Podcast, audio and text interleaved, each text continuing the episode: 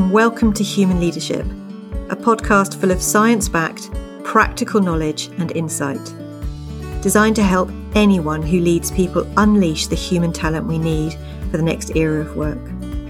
I'm Suzanne Jacobs, an organisational behaviour and performance expert who's worked as part of the senior leadership teams for over 30 years and conducted more than a decade of research into the neurobiological drivers of intrinsic motivation and trust. In each episode of Human Leadership, I'll take you through what you'll need to make your workplace human fit. And to help me along the way, I've roped in my sister Chloe, a brilliant educationalist who also knows just a thing or two about leadership. And together we'll guide you through everything you need to know to become a better human leader. In this episode, we'll be discussing the realm of hybrid, remote, and flexible working, what they are, why true flexible working is fundamental for human motivation, performance, and well-being, and some top tips on flexing your working muscle successfully when incorporating remote and hybrid working.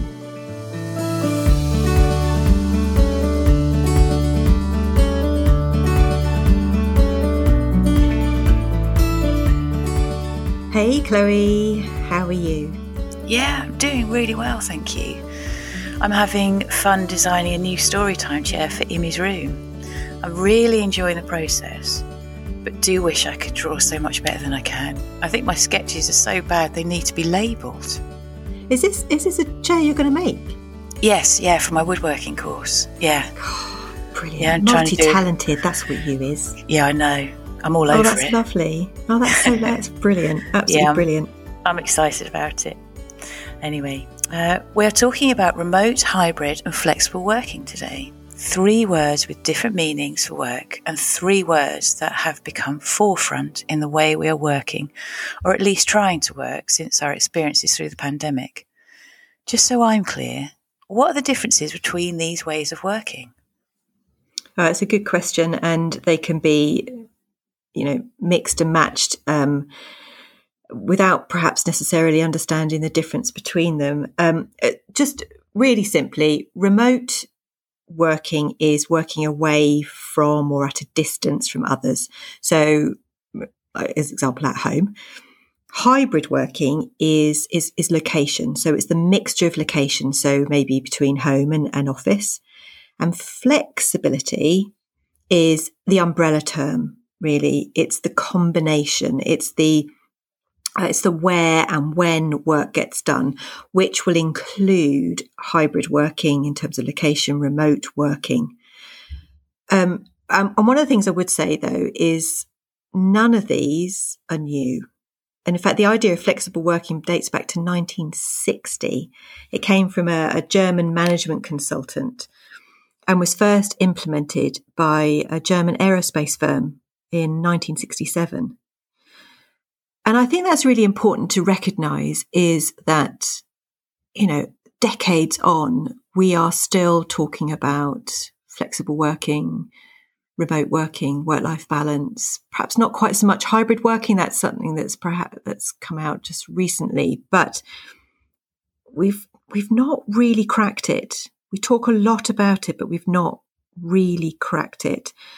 And for me, these approaches, these words, these approaches to work have been catapulted. They've been amplified to the forefront of our mind, like you were saying, because of the enforced remote working experience through the pandemic. But before COVID sent us packing from our workplaces, I'd worked for many organizations over the years to just really help them understand a true flexible working. I'd provide the health economics, I'd provide the tools to do so. But without fail and with absolute guarantee, there every project, whether it be big or small, had resistance. If I'd heard from a manager once, you know, if I can, if they're working from home, how do I know they're working? Or from an employee, uh, if I ask for flexibility, am I likely to be seen as less committed? If I've heard them once, I've heard them a thousand times. and and there are many more alike as well. But what all these sentences did for me as we investigated, as we explored them, we put, you know, we put them on the table and we looked and we examined these, these myths which have surrounded terms such as hybrid, remote, flexible working, of course, good old work life balance that we were just mention, mentioning. They've really got in the way. They've really hindered the proper implementation of a of an autonomous working environment. And when you test these myths and these beliefs, most of them just tend to fall away. And what they tend to reveal are the fears underneath, the fears perhaps of losing leadership control, maybe, or losing traction in a, in a career path. They, they signal threat. I, I, I actually am still dumbfounded that this was originally what thought about in 1960. That's that's insane. Mm-hmm. But through through the pandemic, we've clearly shown the ability to work from home, with actually many examples of productivity actually rising. But do you think that some of those myths and fears are still around?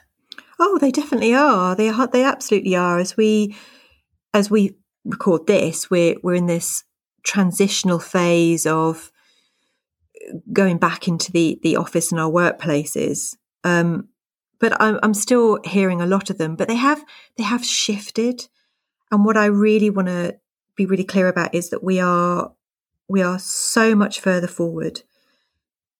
I would never, of course, have chosen a global pandemic to have been a catalyst, but it has afforded a unique insight, a unique opportunity to reshape the way we work for the better. And I'm not just talking a bit better here. I'm talking a real shift, a real shift in the partnership between employer and employee to much more of a symbiotic one. So often, um, rather than a symbiotic relationship and partnership, we've seen toxic relationships where the employee is sort of subservient, if you like, to the employer's rules and demands around ways of working.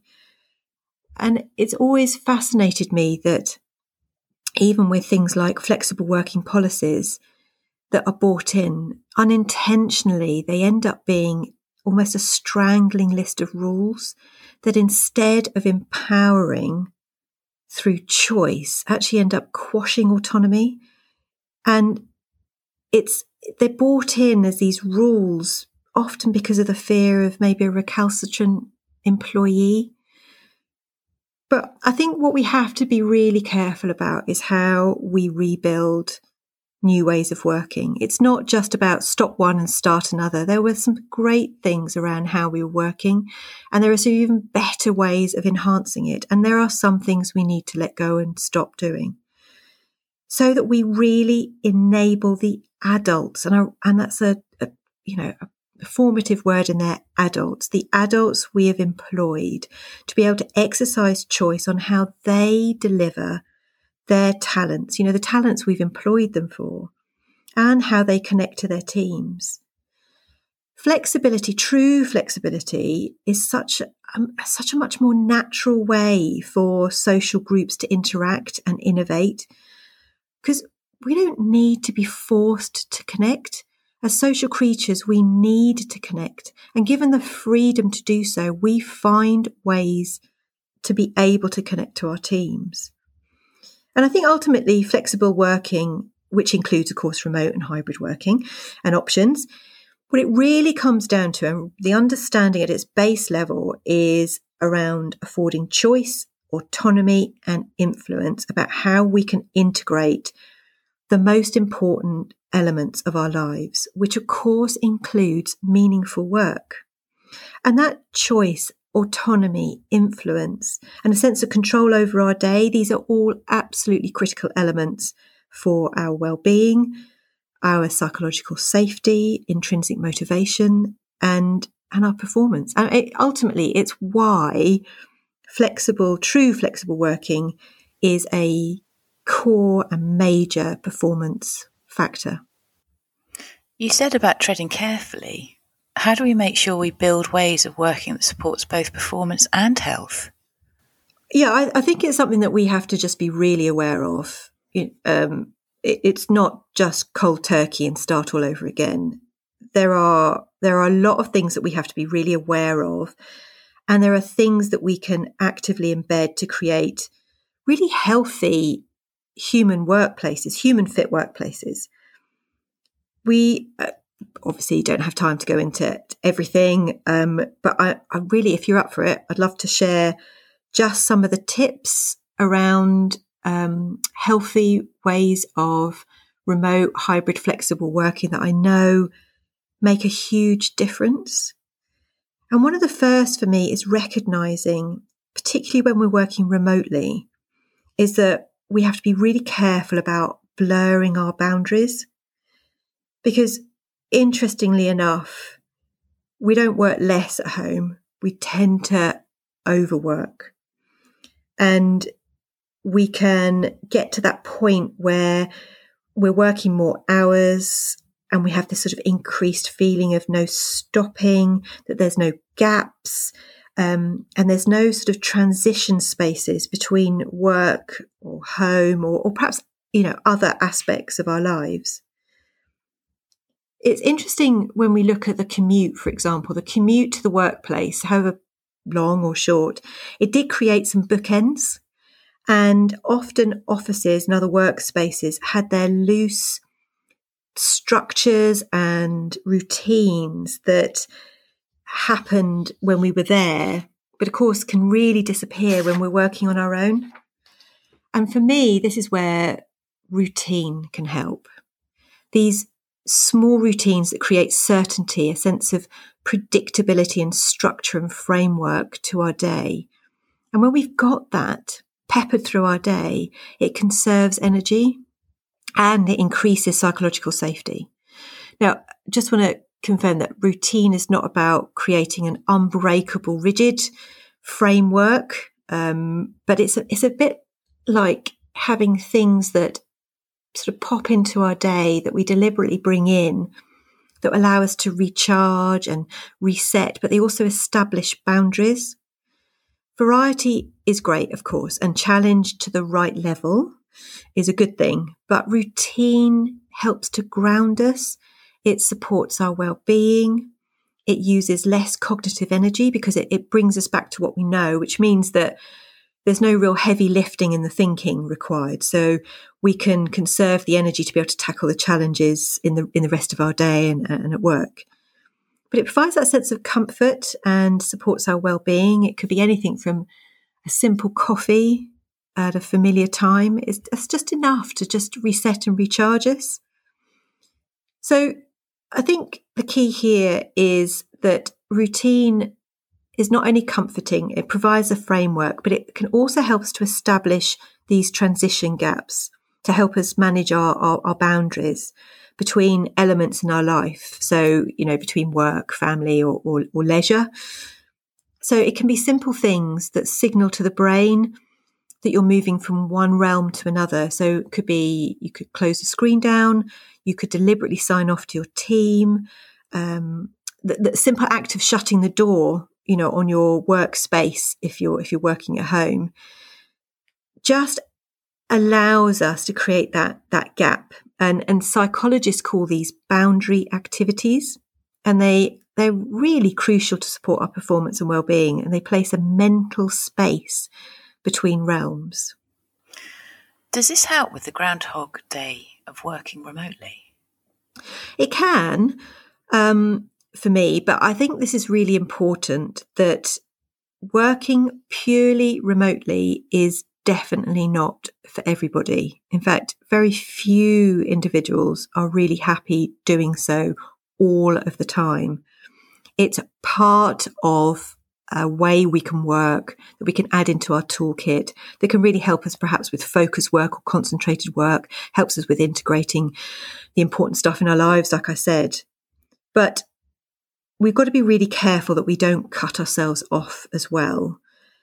And that's, that's really how hybrid working can really help to make us really think about where work is done and to be able to give ourselves the option to change our location. And, and of course, to give ourselves the, the, the chance of of being with our team maybe once a week or twice a week, whatever whatever works really. Ah, okay. I'm hearing the word choice again. You've said about connection and our need for it.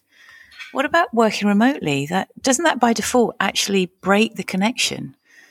I know a lot of pushback about working away from the office is about how we may actually lose this. Yeah, it's a really good point and one that we need to I think we've sort of mentioned it through through this sort of conversation really, but about how much we we need to connect. We don't we don't just want to belong, we long to belong. I've said it before in, in our previous conversations. Inclusion isn't just a nice to have; it's it's absolutely critical and imperative for our performance and our health. We're social creatures. We need others to thrive, and it's something we have to be so aware of when we're working remotely. But we can and do connect through multiple channels. You know, social media wouldn't work. I know there's the sort of the downsides of social media, but ultimately the connection it does work when we use it, enable it properly. So remote connection does work, but I think we have to be so careful that thinking about times that when as a team you get together is to spend a bit of time doing just that, being together. Because working remotely, we know can dampen empathy simply because the brain doesn't create such a strong connection with the other when we're you know when we're physically together we get a, a, lot more of the social cues and emotional contagion not so much when we're working remotely and connecting you know via screens. But we can get uh, something i call a connection injection which lasts and it can be carried with you for when you're not actually working in the same location I always use the analogy of think about that friend. Think about the friend that maybe you see once every six weeks or three months, whatever it might be. And when you get together, you re cement that connection and you, you instill the trust again between the two of you. But you don't have to see each other all the time to, to carry that friendship and that relationship with you. But connection is a responsibility. It starts with us. It's something that we all have as a responsibility. And I think one of the things that really helps to create connection is to really, really listen to what's going on in other people's lives, not just about work. To, to really learn about your colleague, not not just not just the person you you saw at work or on the on the screen, because one of the things that interests me around what you were just saying around the pushback around working remotely breaks connection, we often overplay the office as, as a place or the only place that we got connection. I don't, I don't agree. I think for some it is. I totally agree. But for many, it, it can be quite an anonymous place that we go to where we don't truly know anything about each other that we work with on a day to day basis.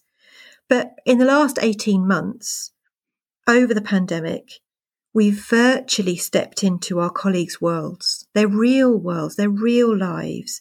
We've learned more about each other than perhaps we ever would have done if we'd been in the office and just spent every day with each other. So remember the things that are important to those you work with and just make time to ask about them. This is how we connect. When we understand what's important to the person and we ask about it, we deepen connection and we um, we boost trust. You know, work is not um, the simple completion of a series of tasks. I mean, we have to obviously provide the deliverables, but such an important part is that connection piece. And connection and our sense of trust and our connection to others is a vital function of how well we can perform those tasks.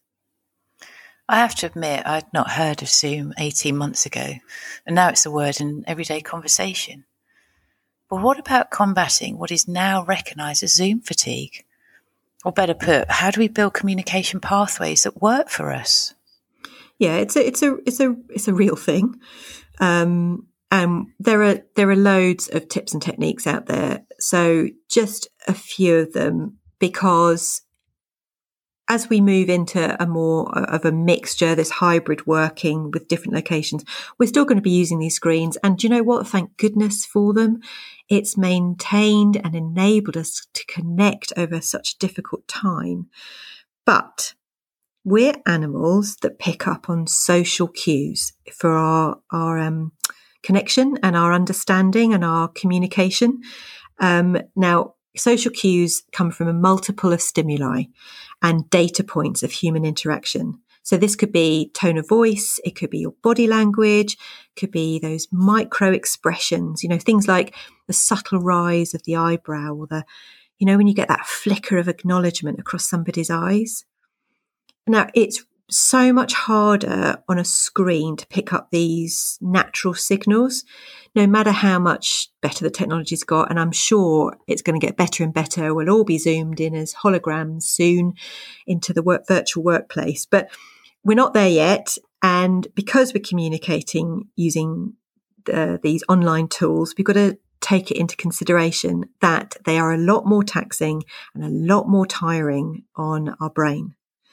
So where you can, make meetings shorter, on task, and focused on one or two things. You know, you're better off having a 20 minute meeting focusing on one thing and breaking and coming back than you are trying to bash through 10 different things over an hour and a half on a screen. And I think we've got to be really careful about how we choose the channels as well, picking up on the screens. That is obviously not the only way we can communicate. We've got to be able to use all the communication tools that we have in the way that they were designed to be used, and, and we're, we're not. We need to think really carefully about the right channel for the, I know, the type of work or the interaction, the impact we need, the conversation that's required.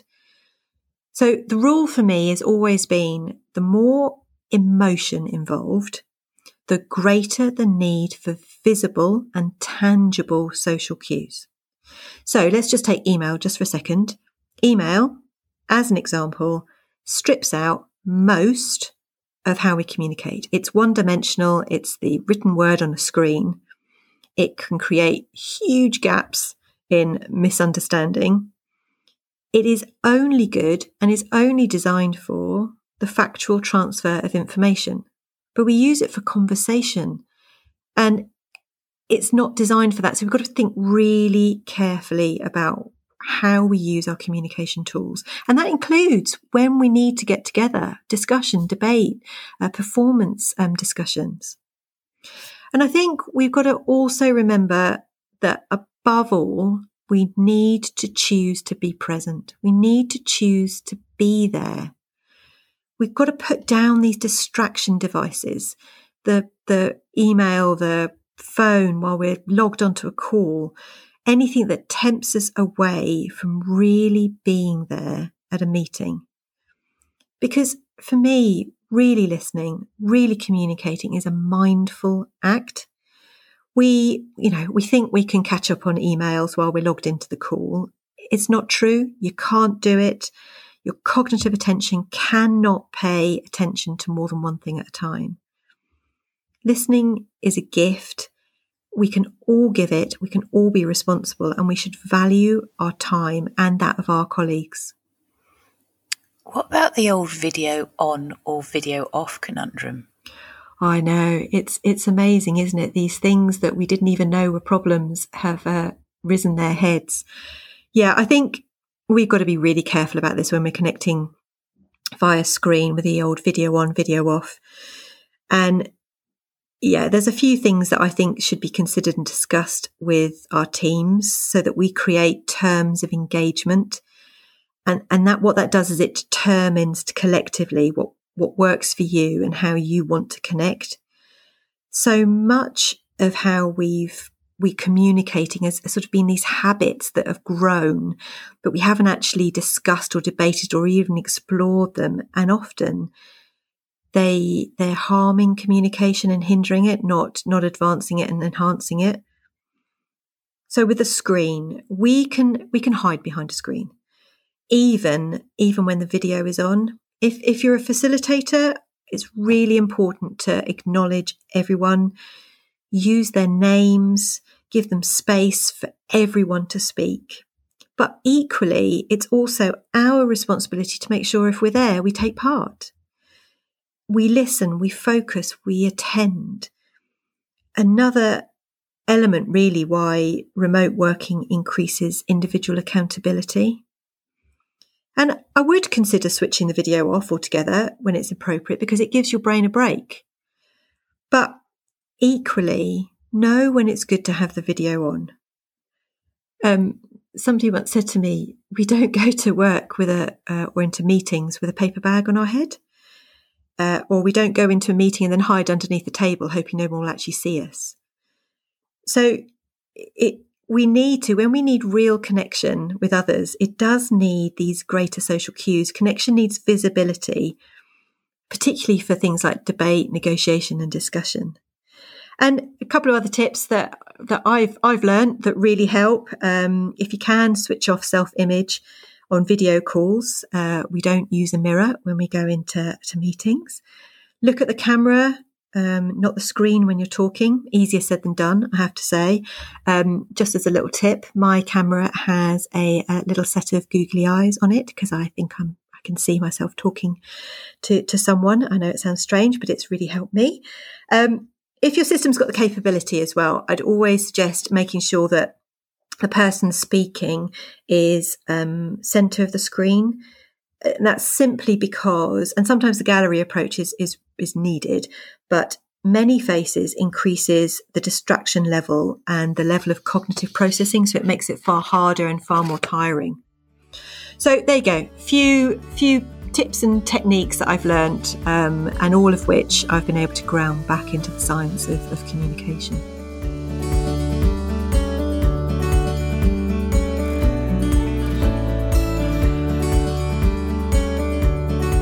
Thanks for listening.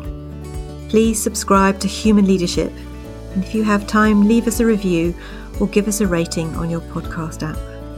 For more information, go to the7.org www.uk.